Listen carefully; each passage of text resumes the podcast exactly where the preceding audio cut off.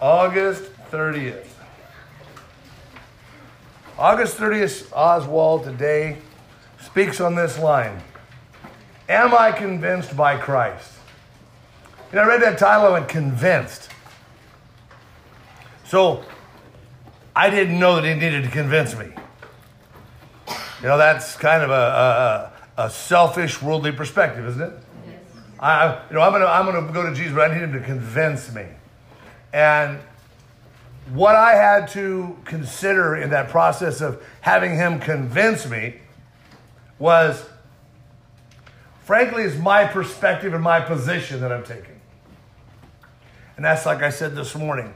Am I fully persuaded? See, I don't think he has to convince me of anything. I wouldn't be sitting in a church.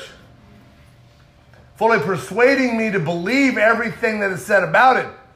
That might come through a time, trusting him more, trusting him more, trusting him more, and seeing how he is going to lay this out in his particular life.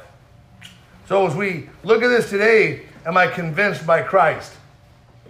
Notwithstanding in this, rejoice not, further rather rejoice, because your name is written in the Lamb's book of life in heaven. Don't rejoice in good service. Don't rejoice in what you know, you're getting your way. And I, and I think that's a, a big part of this. Too many times we go through life, something happens, we give God credit. We try to glorify God on something that frankly really wasn't about him. It's something you did or something somebody else did for you. And I really want to come, not, not that God didn't ordain every second, but where in that midst of that did you have to trust him? I give glory to God. I thank you, Lord, for this and thank you, Lord, for that, and absolutely know that he's ordering the steps of my life. But where have I actually put that to task? Where I've stopped, decided to do nothing except trust God and see where the cards fall. See, what does that look like? And I will tell you from personal experience, you can trust God, you can pray to God, and you can and, and hope and believe that he's going to make a change in something that's going to going to you know keep you out of trouble, to keep you out of a situation. And the reality is, by trusting God, he didn't keep you out of anything. He kept you in it. And so, did I really want him to keep me out of it? Or did I just want to make assurance that he was going to be with me no matter what it was? And as I've asked him to be with me no matter what it was, I've learned lots of things. This new revelation that he's brought to me, and I've been teaching for the last year and a half. I would not have gotten that chance except I was alone with him. And I and he got to expound to me. So I, I have to I have to re- remind myself that those are moments that need to be cherished, where he's pulled me out and kept me separate. And in the process of keeping separate, he began to expound greater things from him and the Father that I might not have gotten if I were here, because I was so busy all of the time. I wasn't stopped long enough to hear and listen. Jesus Christ says, in effect, don't rejoice in successful service, but rejoice because you're right, rightly related to God. Now, could there be a service that comes out of your life because you're rightly related to God? Yes. Yes. But how many times do we wait until we're rightly related with God on the service, or how many times do we go out and start serving and we didn't bother to wait to find out if it was because we were rightly related, because it was what he wanted us to do? We just decided we'd go to work for him and do something for the kingdom that was never on his top ten list of things he wanted to ordain or see happen. The snare in the Christian work is to rejoice in successful service, to rejoice in the fact that God has used us. You never can measure what God will do through you if you're rightly related with Christ. If I'm rightly related with Christ, he uses me, and most of the time I don't even know I got used. People come up and talk to me and say things to me, and you don't, I don't, I didn't I didn't kindle a conversation. I didn't kindle a relationship. I didn't do anything and had people come talk to me about how um, just having met me or watched me or seen me moved them in their life. And, and what do you do other than thank you, Jesus? Because obviously I wasn't on that track. I wasn't a track I even knew anything about, right? And sometimes, you know, I kind of like it. It's kind of funny. I told you about what they did with Eric the other day, did I not? I walked into the store and the lady looked at me and she goes, um, to Eric, she looks at Eric, she goes, "This is your older brother?" And I laughed my tail off. And I said to him, you know, now it means, it means you're tore up, or I'm pretty damn good looking for an old man, you know? And he goes, I, I'm going to take the fact that you're really good looking, right? Just clowning around. Well, she, he went back the next day. Guess what? "Where's your dad?" And he goes, "Oh, he's, he's doing this, that, and the other." She goes, we're, we're having a little party, and you know, Super Bowl Sunday is his birthday, so we're going to have a little party. "Yeah, how old is sixty? Ain't no way he's sixty-two years old, right? And so you move by touching someone's life, you're friendly, you're kind, and they don't forget. And I'm like, I, I, I probably would recognize her if I saw her again. But I have no idea what her name is. I have no idea that, of, of, a, of a conversation that was had other than something she popped up. And here's the funny thing. I got in her line because it looked like it was one of the shortest lines. Right? Yeah. Go to the grocery store. What do you do? Get in the shortest line if you can. And the line over here went by faster. Lady says, "Hey, you can just come on over here." And I said, "I would, but I got everything unloaded on the cart already on, a, on the belt. I'll, I'll just stay here." And then this conversation started with her. So you look at that and go, all right, Lord, you know, obviously you ordained this. You know, and, and it comes out that, hey, I'm a, yes, I'm a pastor and I take care of a ministry home and these are things. And people get to find out about who we are. You know what the craziest thing is, right? They never forget. They, they're yelling at you from the other side of the grocery store when you walk in. And you're going, who is that? Because it's not because it's anybody that I got to know. But I'll recognize it, you know what I'm saying? But I don't do this to get recognized. I don't do this to recognize people. I do what I do because who I am. I represent my God everywhere I go. And not one of the holier now, praying for this. That's not, you all know me, I'm a bulldozer. I plow a strip through and, and, and I got a bunch of people sowing seed behind it and go, "What are you guys doing?" "Well, we're plowing and sowing seeds," right? That's really it. It's about the extent of it. They don't really get to know much else than that, other than us as we talk about the pastoral, you know, thing, the ministry home. So I like the fact that my service is based on my relationship to God, not on trying to do something for God. You never can measure what God will do through you if you're rightly related to Christ. Keep your relationship right with Him. Told this to the boys on Monday night. Our job is obedience unto righteousness. Obeying what He says, so that we can be right with Him, because it's righteousness that's going to save us. There's nothing else saves us other than being right with Him. His blood did all of the work. And we have to be right with Him to be under that blood. Right? Yeah. So, you know, we, we, we, we might not want to make it about obedience, right? Well, then it's about sometimes, then it's about trying to do every detail and work and this, that, and the other. It's not about that. It's about being obedient even in the littlest things in life so that you're in right standing with Him. Seek ye first the kingdom of God and His righteousness. You being right with Him. And I'll add all things unto you, He says. So righteousness is the key. And so as we begin to understand who He is and what it's about, we have to be, for example, I said a moment ago, fully persuaded. What am I fully persuaded of? That I'm working on my righteousness. Do I have to be pers- fully persuaded that He is who He is? No. I got to be fully persuaded not only that He is who He is, but I'm I'm doing what I'm supposed to do because He is who He is. Right? Yes. And not just flying by my seat of my pants and throwing something up the air and yelling Jesus really loud. I got to really be right with Him. And in the process of being right with Him, the benefits and the and the grace pour out, the mercy pours out. I'm in that place where he, he is no problem giving to me the things that are necessary for me to be this man of God He's called me to be. He's pouring.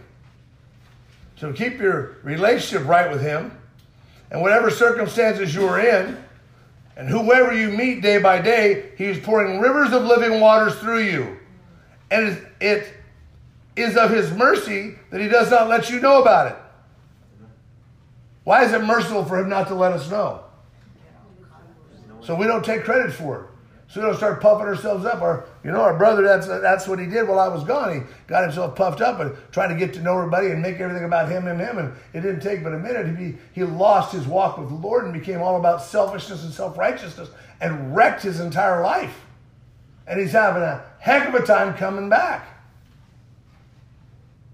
But he took something walking with me, seeing how I'm with people, and then he decided, I'm going to do it too, but he, he only did his version of it. Because I don't have a, a place to go out there and get to know all these people and know all their... That's just not what I do. I get to know people, but I don't get to know anything about the people unless they decide they want to talk to me about things. Then I'm more than willing to listen, but typically I don't get to know nothing about them. We're on a first-name basis at best, and ninety percent of those, I don't even know their first names. You know, I, I love the stores today. Most of the stores make them wear name tags. Thank you, Jesus. Right? 'Cause I wouldn't remember their name to save my life. But I'm in an absolute relationship with them. Absolute. Not something I got to try to do. If I'm out in the parking lot and they're walking the other way, we're hollering at each other and waving at each other from the... I can't remember their name to save my life, but is their name relevant? God knows it. If he wants me to know, guess what to do? Tell me. In the meantime, he wants me to be an inspiration and encourager. So I'm an inspiration and encourager. I want their life to have been better, have known me for those few minutes, than to worry about what my name is. That's not relevant to their righteousness. It's not relevant to anything other than to get them to know who we are and why we are, and maybe encourage them to want to be like that in their life too. You know, people, most people today aren't people people. They're not out there, you know, no, able to walk out, have a conversation, know all these people's names and keep them all straight. And that's just not who people are. So when you when you realize that all I'm going to do is what God wants me to do, it makes it simpler for them too. So we're trying to help them become persuaded this is a way they ought to live. Amen. To be right with God. He's pouring living rivers of living waters through you, and it is of his mercy that he does not let us know about it. When once you're rightly related to God by salvation and by sanctification, which we just talked about, right? Yes. Remember that wherever you are, you are put there by God. I'm where I'm at because God put me here. And so what do I do when I'm there? Whatever God needs to be done in that moment. And by the reaction of your life on the circumstances around you, my reaction on whatever the circumstances are around my life, what are they? Friendly and encouraging. It ain't about writing people's names down and doing stuff like that. I always say, will you pray for that? Absolutely. What's their first name? They tell me the first name. Do I wait till later to go, by the way, I got to pray for Sam tonight? No, I pray for them right then. You know what? Real good chance I'm not going to remember Sam later tonight. Not at, the, not at the breakneck speed of our lives, right?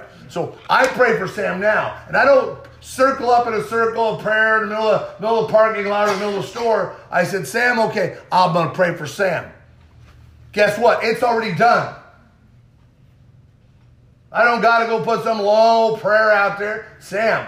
Um, these people are asking. I'm coming into agreement with them on praying for this guy, this person named Sam. The next time I see him, how is your friend doing? By the way, I don't mean to be rude. What was their name again? You know what I'm saying? I'm no, not embarrassed to ask those questions. But more importantly, I don't forget what I've done. But I don't need to know all the specifics to try to fill my head with a bunch of information that's not relevant. You're going to tell me that Jesus walked through every single person's name? Not likely, right? And five thousand men out here and their women and children. Hey, go call them all by name. I don't think so. But I bet you when he prayed, I bet you when he prayed for the, the loaves and the fishes, they split them up. It wasn't by, this is Steve's portions and Sarah's portions and, and, and you know, Mickey Mouse's portions. Not none of that, right? It was, I'm praying for these people so they can get fed. They're here honoring me. Father, let's honor them back. Plain and simple. So this walk becomes simpler at that.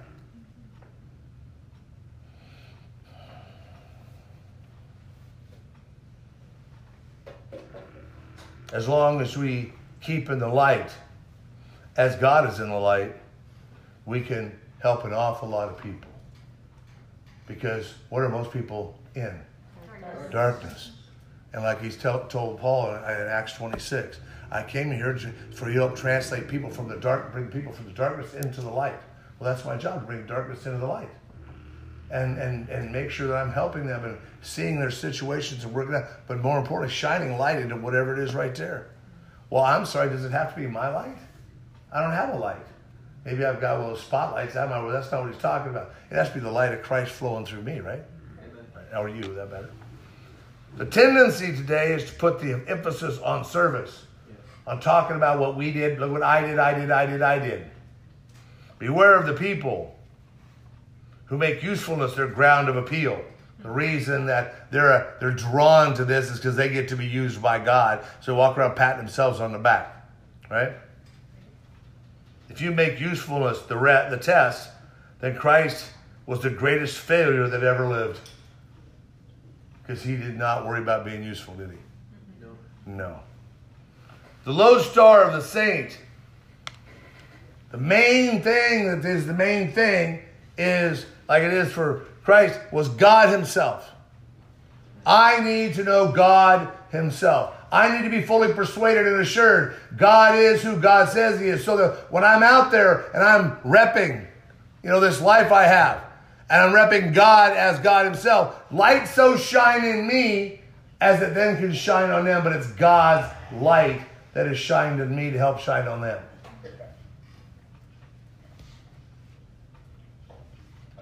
And that lodestar is not estimated by usefulness. It is the work that God does through us that counts, not what we do for him. You know, the thing that persuades me today is not that God is who God is. It persuades me that I am whom I'm supposed to be because God uses me. Not because I want to be used in any particular situation, but God sends me situations every day where I get to be used by him. And usually it's by telling a truth that somebody didn't want to hear. Right?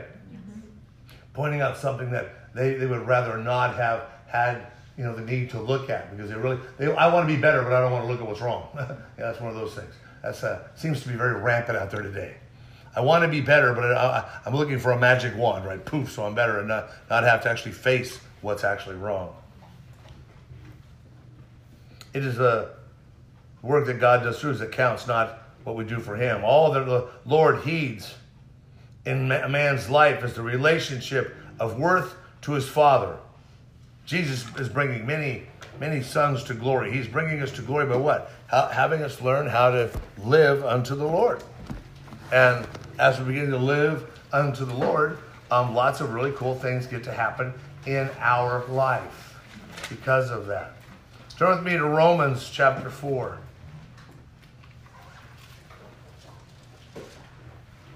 Romans chapter four, I want to start with verse thirteen.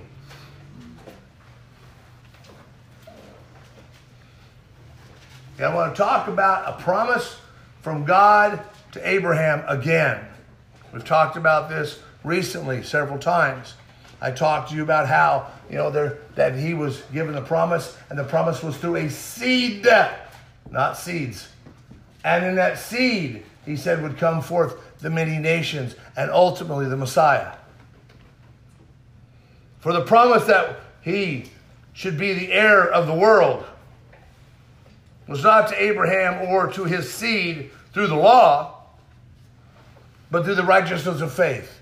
He had to have faith to be right with God in a situation that required extreme faith. Not only faith that when God said, out of you, I'm going to bring, you're going to be the father of many nations, and through one of your sons. Not only was it through the son, even that was by, that was after the screw up was with uh, um, the with Hagar and, and Ishmael. It's through Christ, you know, coming Christ, the Spirit of Christ coming in and going through Sarah and Isaac. And he goes, and this is where the seed's going to come from, the promise. And he was right with him, not for believing that only. Because he did a lot of dumb things with all of that, did he not? But it was from the fact that he got, he actually finally learned the lesson that if God said it, God must have meant it. If God said it must have meant it, then that's cool enough for me. You want me to sacrifice my son? Okay. No argument, no negotiation, no hindsight twenty twenty. By the way, um, yeah, I appreciate, you know, you took it, went in and saw King Absalom, I think it was Absalom, went out there and had brought, brought your, your wife in there and said, hey, this is my sister. Yeah, yeah, you kind of told a half-truth. She is your sister, but, you know, the reality is she's your wife. And so when I went and told him, oh, yeah, that's his sister, all right, but it's also his wife, they all went, what the heck are you trying to do to us? Now, how cool would it have been if you just walked in and trusted me and did what I told you to do? But he didn't learn the lesson right away. He didn't do it once, he did it twice. He was supposed to head off to the hills and take nobody with him. Who did he take? Lot. So he had a lot of uh, boo-boos that was in his life. A lot of things he ha- had to go through because of the things he followed. You, you remember that, you know, it took Lot. You remember that when they came in there and, and he, the, the kings got together and stole all their families away, he then had to go protect, take his, take Abraham and take his people, go in there and fight to get Lot's family back. Well, if he had never taken Lot in the first place, would he ever have to do that? Well, Lot had a wife. Would Lot, Lot's wife have ever turned to salt if he had never taken her? No. So there's a lot of things could have been pre- prevented if he'd have just followed God. But there were consequences to these things, just like there are to us. We call it life, right? Well, that's just what it is. Well, it is what it is because we didn't do what we ought to do in the first place. So today I'm trying to learn as best I can not to leave any of those it is what it is things behind. I just want to listen. I want to do what he says when he says to do it. And hope that, you know, that I've eliminated some of that nonsense in my life. But now, it's counted to him, to the righteousness of faith. For if they which are of the law be errors, faith is then void, and the promise is made of no effect. Because the law works wrath. Where there is no law, there is no transgression. So, without the law, there's no transgression. With the law, now there's condemnation and there's wrath to say, I'm going to I'm gonna spank you because you didn't listen, right? Doesn't leave a whole lot of room in there for, you know, why are we doing this? Well, because of the grace of God that came in, in addition to that, that said, hey, I'm going to make a way with the risen way. I'm going to save you from this, and you're not going to have to have my wrath. I'm going to save you through this, save you from that wrath. And so we had a chance to then to, to learn and not have to always be walking in genuine, you know, fear of wrath, right? But we were also taught what it meant to be fear or reverence of God, and we neglected to do that too. So we didn't run away from, you know, oh, man, I got this wrath coming on because I'm not paying attention. And so that was kind of kindling people to pay more attention because they really didn't want the wrath of God, right?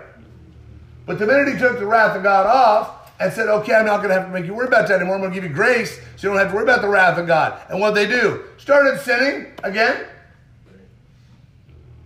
Because all of a sudden now in their mind there was no consequence to it. Well, there is, right? Yes. Yeah. Therefore it is of faith that it might be by grace. To the end the promise might be sure to all of the seed. Not only that which is of the law, but that which is also of the faith of Abraham, who is the father of us all. As it is written, I've made you a father of many nations. Before him, who he believed, even God, who quickened the dead and called those things which be not as though they were. He said, that thing, oh, there's not. Yes, it is. It is now.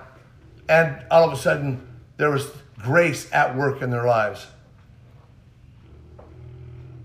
Who against hope believed in hope, that he might become the father of many nations according to that which was spoken. God said, you'll become a father of many nations. So shall your seed be.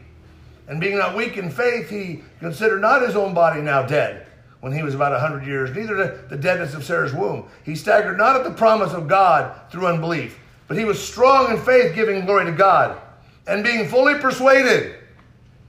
Well, you notice that he was persuaded. So what had to happen? God had to persuade him. Well, how many times he had to get you straightened out? Finally trying to get you on the right path. Well, does that not persuade you that he's a God of love? Because he didn't kill you. He didn't beat you up. He let you maybe have a little taste of consequences, but, but he pulled you out of the mess and straightened you out. But my question is, did you go back and return as a dog to the vomit? Or did you stay out of the mess? Are we going to be partakers of the grace and then be honorable with that grace? That's the question, right? But he can't be fully persuaded because God had to keep showing him over and over and over again. That was wrong, that was wrong, that was wrong. Finally, Abraham's like, okay, I'm not going to do nothing. I'm just going to believe you because the rest of this stuff doesn't work. You know, if he'd have just listened to God, would, would Isaac and Ishmael be at war? No. Against hope, he believed in hope.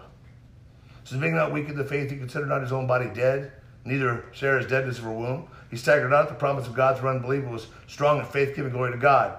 And being fully persuaded that what he had promised, he was also able to perform. Are we fully persuaded that what he's promised, he's faithful to perform? Or does somehow or another you still have a little bit of unbelief, a little bit of doubt, so you're out there kind of you're kind of having your own little Sarah relationship, your little Hagar relationships with instead of the Sarah ones. You're trying to make things happen. He staggered not at the promise, strong in the faith, giving glory to God, fully persuaded. Now it was not written for his sake alone, but it was that it was imputed to him, but for us also. This story was written to help us understand how this plans out in our life too. So it was written as an example for us. The question is, are we seeing it as an example, or is it just a, just a nice story?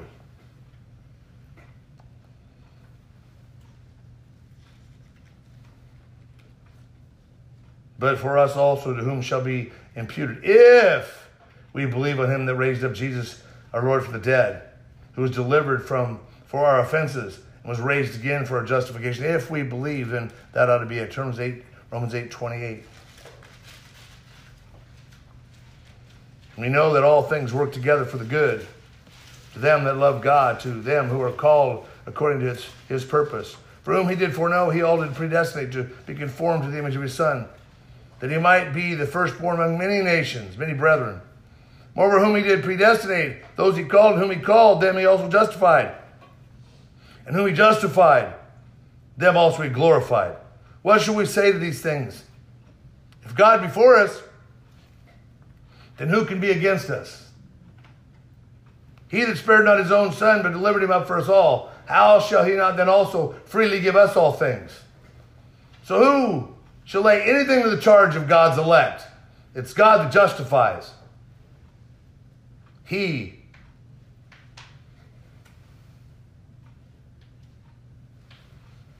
It is he who that condemns. It's Christ that died, yes, rather, is risen again, who's even at the right hand of God, also makes intercession for us. Who shall separate us from the love of Christ? Some shall tri- tribulation or distress, persecution, famine, nakedness, peril of sword? Is there something you're going to allow to separate you? Something going to, some situation you're going to allow to get you contrary to God?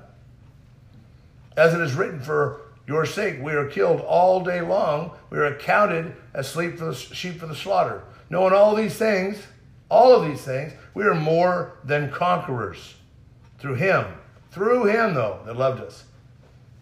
Once again, I am persuaded that neither let death nor life, angels, principalities, powers, things present, things to come, nor height, depth, any other creature shall be able to separate us from the love of God, which is in Christ Jesus, our Lord. So through Christ Jesus, our Lord, nothing can separate that. Do you believe that? Are you fully persuaded of that? That in such a way you're going to live your life in order of that topic. Chapter nine, verse fourteen. What shall we say then? Is there unrighteous with, with God? God forbid. For he said to Moses, I will have mercy on whom I will have mercy, and I will have compassion on whom I will have compassion. So then, it is not of him that wills, not of him that runs, but it's God that's going to show mercy. So there's nothing you can do to get that mercy. Just because you're willing, that's what I, I'm willing his mercy into my life. Or I'm running this race to do all these things to get the mercy into my life. He goes, none of that works. It's mercy given to you because he's decided to give you mercy. If he's called you out separate and he's chosen you and you're his elect and you do something stupid, he might, he might possibly give you the mercy for his sake, right? So then, it is not of him that wills or him that runs, but of God that shows mercy. For the scripture says to Pharaoh, even for this same purpose I have raised you up, that I might show my power in you, and that the name may be declared throughout all the earth. Therefore he said, he has had mercy on whom he'll have mercy, and whom he will be, whom he will, he'll harden. You will say then unto me, why does he yet find fault? For who has resisted his will? No, O man, you or who are you that resist God? Shall the thing formed to, to him that formed it? Why did you make me this way? Has not the potter power over the clay, the same lump to make one vessel to honor, another one to dishonor? What if God, willing to show his wrath and to make his power fully known, endured much long suffering the vessels of wrath fitted for destruction, that he might make known the riches of his glory on the vessels of mercy, which he had beforehand prepared unto glory, even us whom he has called, not of the Jews only, but also of the Gentiles. As he says also in Hosea, I will not, I will call them my people, which are not my people, and her beloved, which are not my beloved. And it shall come to pass that in the place where it was said unto them, you are not my people, there shall they shall be called the children of the living God. Isaiah also cried concerning Israel, though the number of the children of Israel be as the sand of the sea, a remnant only shall be saved. For he will finish the work and cut it short in righteousness, because a short work will the Lord make upon the earth. And Isaiah said before, except the Lord of the Sabbath had left us a seed, we would have been as Sodom and would have made like unto Gomorrah. So we have to remember the promises, saying that he's going to give us mercy, and if he's going to give us mercy, he's causing us to be triumphant. Amen. But am I convinced of that? Or am I still running the streets, doing whatever I want to do, you know, preaching this stuff, saying this stuff, but it, can I honestly say I believe it? And if you honestly believe it, would you be running amok? No. If you knew he was giving you mercy, would you continue to sin so that his mercy would have to abound? No. If you knew that he was going to give you mercy, would you sin so that grace would have to make a way where there's no way abound? No. We wouldn't do any of those things. We would start living like we're being somewhat protected by him for his future glory. And we'd live right, wouldn't we? Yes. Yes. But the question is, are we convinced of that? Is that how we're living? If not, why not yet? Right? Chapter fifteen, verse fourteen. And I myself also am persuaded of you, my brethren, that you are full of goodness, filled with all, all knowledge, able to admonish one another. I'm believing that you, most of you are ready to go. You, you're, you're persuaded of this Jesus thing, and you're, and you're deciding that's what you want in your life, and so you're making decisions about being called the sons of God. Nevertheless, brethren, I have written the more boldly unto you, having some sort the more boldly unto you, having some sort is putting you into mind because of the grace that's been given to me of God. Even though I believe this, I'm still writing you, I'm going to be more bold than I've ever been before. Why? Because I don't want you to walk around thinking, I got this. I want you to remember about that going, he's got this, and I got to make sure I'm in right standing with him, right? Yes.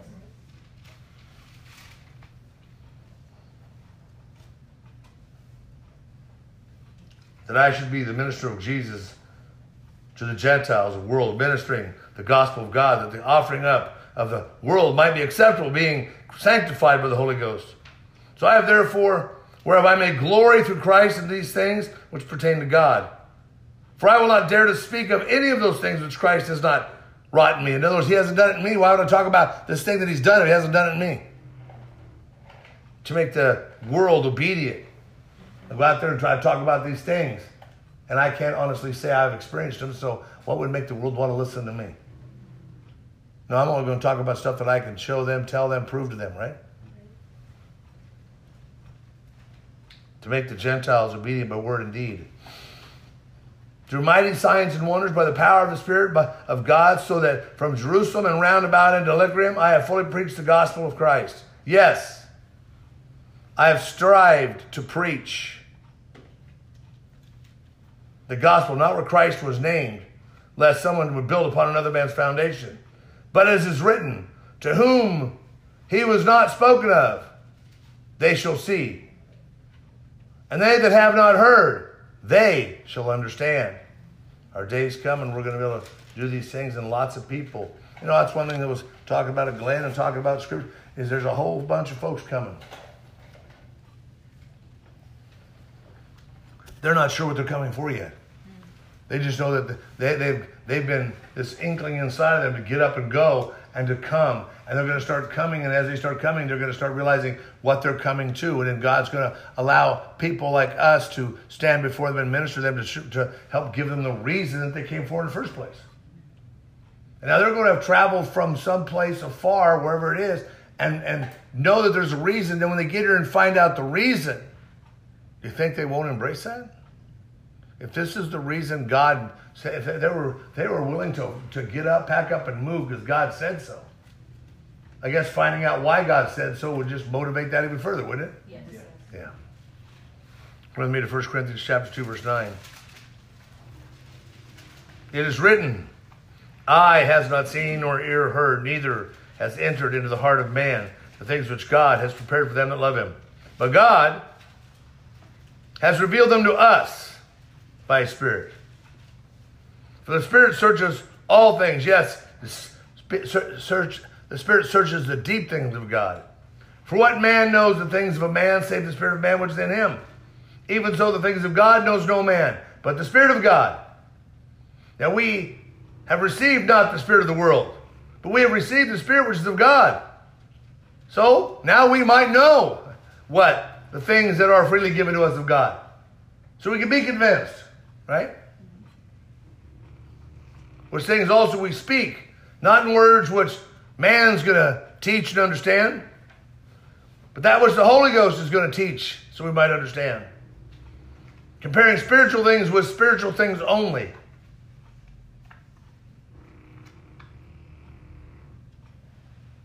But the natural man receives not the things of the Spirit of God, for they are foolishness unto him, neither can he know them, because they are spiritually discerned. But he that is spiritual judges all things, yet himself is judged of no man. For who has known the mind of the Lord? Somehow we may instruct him? Nobody. But we have the mind of Christ. So we don't try to have to say, I know what he's thinking. We already have the mind, so we're thinking it ourselves. You ever have a thought and go, that's God's thought. I just thought one of God's thoughts. No, you just thought one of yours, didn't you? Yeah, just happened to line up with God. Second Corinthians chapter two.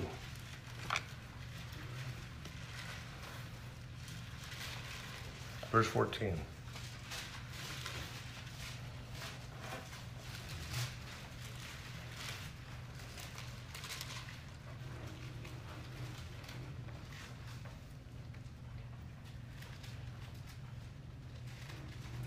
Now thanks be to God, which always causes us to triumph in Christ, and make obvious the savor of his knowledge by us in every place. He makes obvious who he is and what he's all about by us. So we're being used by him as he sees fit. And he makes his word and will known by us. He didn't give us a to-do list. He said, you just be in line, and I'm going to take you out. We're going to go for a walk, and lives are going to get touched by what I've done for you, and you're not going to typically have done anything or said anything, so you can take the glory. None. But they will come to know what it's all about because of who you are. For we are a sweet-smelling savor to God and of Christ in them that are saved, and then also those that perish. They don't quite get it. What? What? what why we stink pretty, right? What's going on? So the one were the savor of death unto death. The other were the savor of life unto life. Which one of us is efficient to do this on our own? None of us. For we are not as many which corrupt the word of God, but as of sincerity, we are going to sincerely live this life. But of God, in the sight of God, speaking we in Christ, we're going to do what God's asked us to do in Christ. Second Corinthians chapter four, verse eight. We are troubled on every side, yet not distressed. We're perplexed, yet not despairing. Persecuted, not forsaken, cast down, but not destroyed. Always bearing about in the body the dying of the Lord Jesus, that the life also of Jesus might be manifest in our body. We die so life can get manifest, to give hope to others. Because when others see us dying to our flesh, then they know what they've got to do and they don't feel alone. Like, you want me to die to the flesh? What's in it for me then? They watch us die to our flesh, and then they watch us live unto Christ. They go, oh, there's a reason for this dying stuff. And that's what it looks like, yes. If we're dying and living, they get to know, don't they? So then death works in us, but life works in them. We have the same spirit of faith, according as it is written, I believed, therefore I've spoken. So now also, also I believe, and therefore I speak. I'm convinced, so I'm believing. Knowing that he which raised up the Lord Jesus shall raise up us also by Jesus, and present us with you. For all things are for your sake, that the abundance of grace might through the thanksgiving of many redound to the glory of God. For this cause we faint not. But though our outward man perish, yet the inward man is renewed day by day. For the slight affliction which we have but for a moment works for us a far more exceeding and eternal weight of glory. While we look not at the things which are seen, but which are the things that are not seen. For the things which are seen are temporary, but the things which are not seen are eternal for us. Second Corinthians chapter five, verse eleven. Knowing, therefore, the terror of the Lord, we persuade men, but we are made manifest or obvious unto God, and I trust also are made obvious unto your consciences. So I, I want my life to be a shining light and example to others of what he says here, the manifest. I want the, the life of God to be manifest in my in other people's conscience about who I am, that this is in fact the real deal. I don't want us talking about a real deal that we're not living. I don't want us walking something we're calling the real deal that's not the real deal. For we commend not ourselves again unto you, but give you occasion to the glory on our behalf, that you may have someone to answer them, which glory in appearance, not in heart. We can call them out of, out of a mess because they're not believing like they ought to believe, walking as they ought to walk.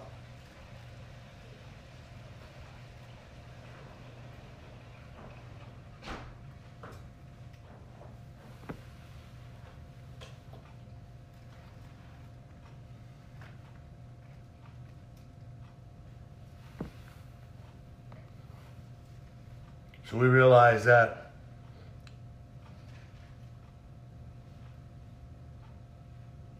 whether we be beside ourselves, it's to God, or whether we be sober, it's to your cause.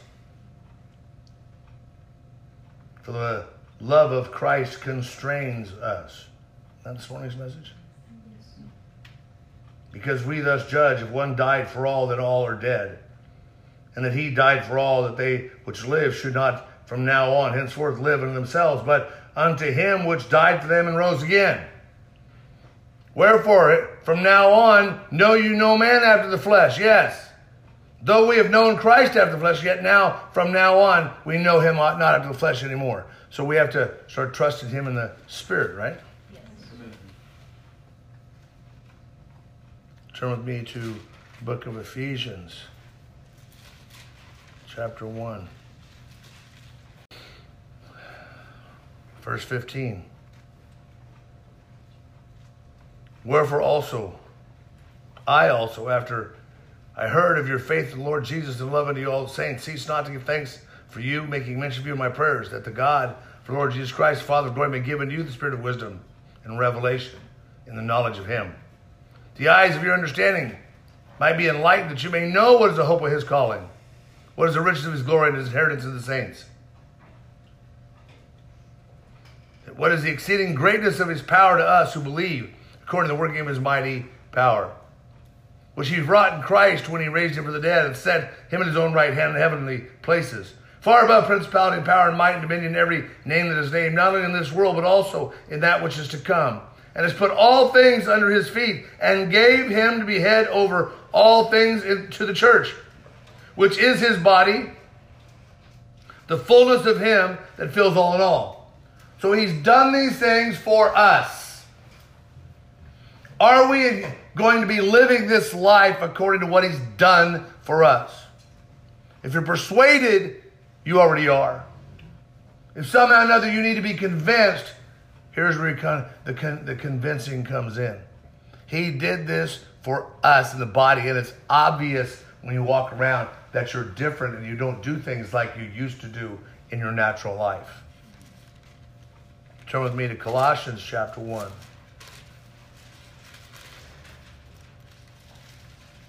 Verse nine.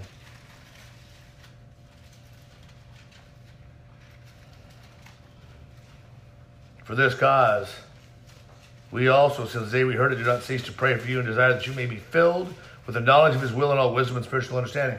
I, I, I'm getting that you're getting it. Now I want to make sure you're full. I want to make sure you have all the spiritual understanding, all of the wisdom, all of the knowledge. I need you to have all the resources of all the tools so that you know how to walk this out.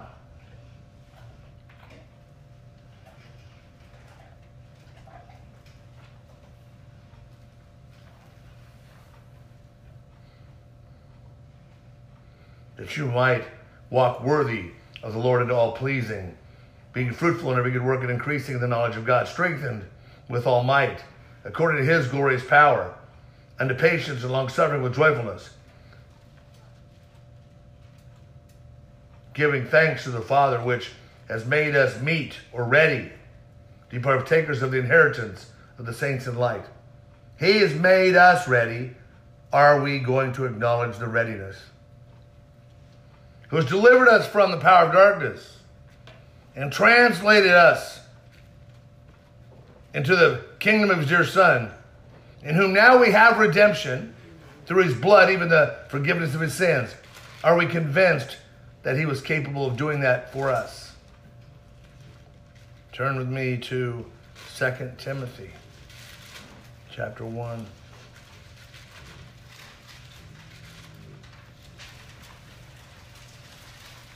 Verse three. I thank God, whom I serve from my forefathers in pure conscience, that without ceasing I remembrance of you in my prayers day and night. Greatly desire to see you, because I'm being mindful of thy tears, that I may be filled with joy. When I call to remembrance the unfeigned faith that is in you, which dwelt first in your grandmother Lois and your mother Eunice, and now I'm persuaded that's in you also. Therefore, I put thee in remembrance that you would stir up the gift of God, which is in you by the putting on of my hands. For God has not given us the spirit of fear, but of power and of love and of a sound mind. Verse eighteen. I'm sorry, verse eight. Be you not therefore ashamed of the testimony of our Lord, nor of me as prisoner, but be you a partaker of the afflictions of the gospel according to the power of God. Let the power of God go before you, but be a partaker, a partner in the afflictions and the persecutions. Who has saved us and called us with a holy calling, not according to your works or our works, but according to his own purpose and grace, which was given to us in Christ Jesus before the world began, but is now made obvious by the appearing of our Savior, Jesus Christ, who has abolished death and has brought life and immortality to light through the gospel.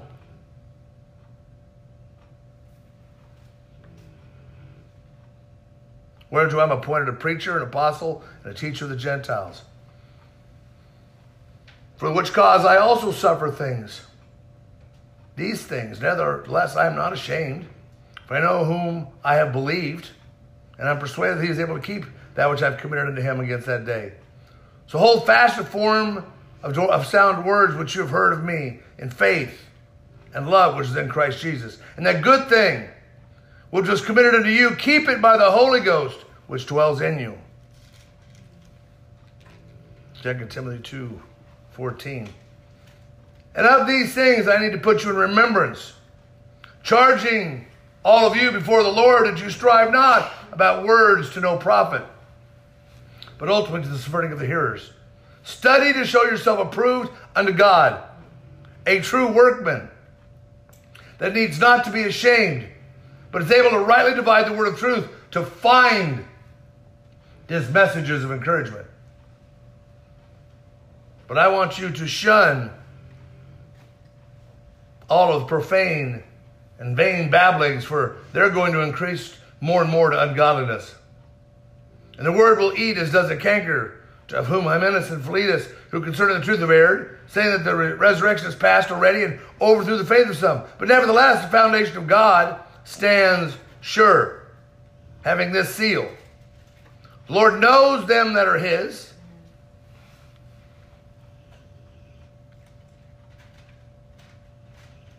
And let everyone that names the name of Christ depart from those iniquities. But in a great house there are not only vessels of gold and of silver, but also of wood and earth, some to honor and some to dishonor. But if a man will purge himself, therefore, of these things, he shall be a vessel unto honor, sanctified, and, once again, ready or prepared for the master's use and every good work. So we can actually be used by God as we see fit. Chapter three, verse ten. But you have fully known my doctrine, manner of life, purpose, faith, long-suffering, charity, and, and patience. You've known about my per persecutions and afflictions which came to me. The persecutions I endured, but out of them all the Lord delivered me. And yes, all that will live godly in Christ Jesus is going to suffer persecution. But evil men and seducers are going to wax worse and worse, deceiving and being deceived. But I want you to continue in the things which you have learned and have been assured of, knowing of whom you have learned these things, that from a child you had known the Holy Scriptures, which are ma able to make ye wise to salvation through the faith in Christ Jesus. That can hopefully convince us that this is who he is, right? Yes.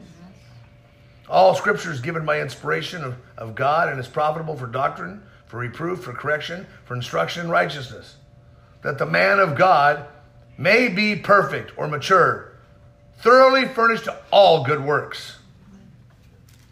Turn with me to Titus chapter three, verse one. Put them in mind to be subject to principalities and powers, to obey magistrates, to be ready to every good work, to speak evil of no man, to be not brawlers but gentle, showing all meekness unto all men. For we ourselves also were sometimes foolish and disobedient, deceived, serving diverse lusts and pleasures, living in malice and envy, hateful and hating one another. But after the kindness and the love of God, our Savior towards man appeared, not by works of righteousness which we have done, but according to his mercy he saved us, by the washing of regeneration and the renewing of the Holy Ghost, which he had shed upon us abundantly through Christ Jesus our Savior, that being justified by his grace, we should be made heirs according to the hope of eternal life. See, this is a faithful saying, and these things I will that you would continuously affirm them, that they which have believed in God might be careful to maintain good works. These things are good and profitable unto all men. Convince yourself of these things and make sure you're staying in these things of life. Avoid foolish questions, genealogies, contentions, strivings about the law, for they are unprofitable and vain. They will not work for you. There was me to Second Peter.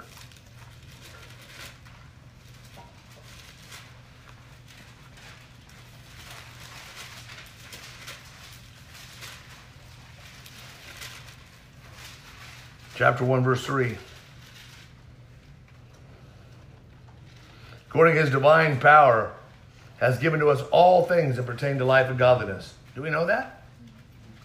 Do we live this life and realize that we are blessed beyond anything we've ever done for ourselves? Our life's in such a way today that if I were, if I didn't have Jesus, and I wasn't maybe part of this ministry home, wasn't part of what God's doing, that I'd be out on my own and in no way in heck I could make it. But this wouldn't work anywhere else. My life would have to diminish quite a bit.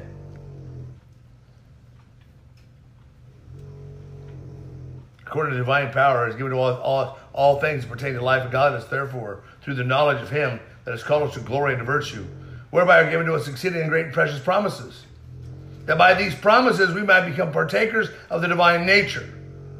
We could actually become that and be con- convinced that we're becoming part of this divine nature, having escaped the corruption that's in the world through lust. Beside these things, give all diligence, add to your faith virtue, virtue knowledge, knowledge temperance, temperance patience, patience godliness, godliness brotherly kindness, and in brotherly kindness charity. And if these things be in you, and they begin to grow and abound, they make you that you shall neither be barren nor unfruitful in the knowledge of your Lord and Savior Jesus. They will help convince you because you'll see the work being done. But he that lacks these things is blind, cannot see afar off, and has forgotten that he was purged from his old sins. Wherefore, the rather, brethren, give diligence to make your calling and your election sure. For if we do these things, you shall never fall. For an entrance shall be ministered unto you abundantly into the everlasting kingdom of our Lord and our Savior Jesus Christ. We'll have this ministered to us, and we'll be in all the way. So wherefore I will not be negligent to put you always in remembrance of these things, though you, you may know them, and be established in the present truth. Maybe you might do that, but I'm going to remind you anyway. Yes, I think it's necessary or meet or right, as long as I'm in this tabernacle, that I should stir you up by putting you in remembrance of all these things. First John chapter three.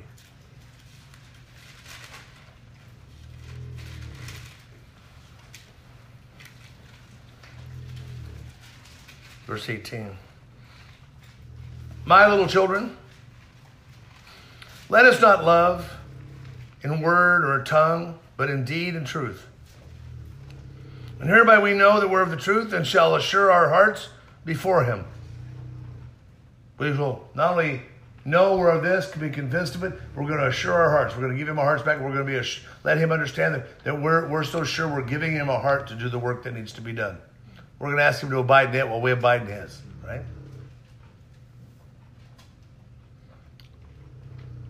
You see, if our heart condemn us, God is greater than our heart and knows all things. Beloved, if our heart condemn us not, though, we now have confidence towards God because we're convinced. And whatever we ask, we receive of him because the, we keep his commandments and do those things that are pleasing in his sight. And this is the commandment, that we should believe in the name of Jesus Christ and love one another as he gave us commandment. And he that keeps this commandment dwells in him, and he also dwells in you.